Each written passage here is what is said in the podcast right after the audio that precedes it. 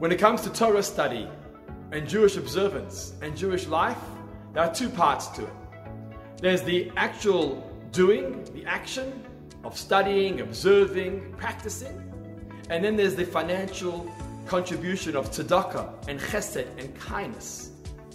And the two go hand in hand, because financial wealth without Jewish life is lifeless.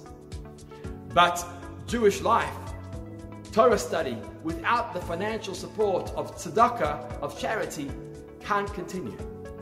And this explains something very interesting about the Holy Ark, the Aron that was in the tabernacle, in the Mishkan, in the desert. You see, like the altar and the table, the Ark had two rods on the side. It was used to carry the vessel through the desert. But it was different to the table and the, and the altar. By those two, the moment they rested and there was no need to travel anymore, they removed those rods because they didn't need them to travel.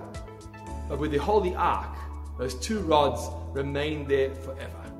Why? Because the Ark represents Torah. That's where the tablets were kept. That's where Moshe Rabbeinu's Torah was kept.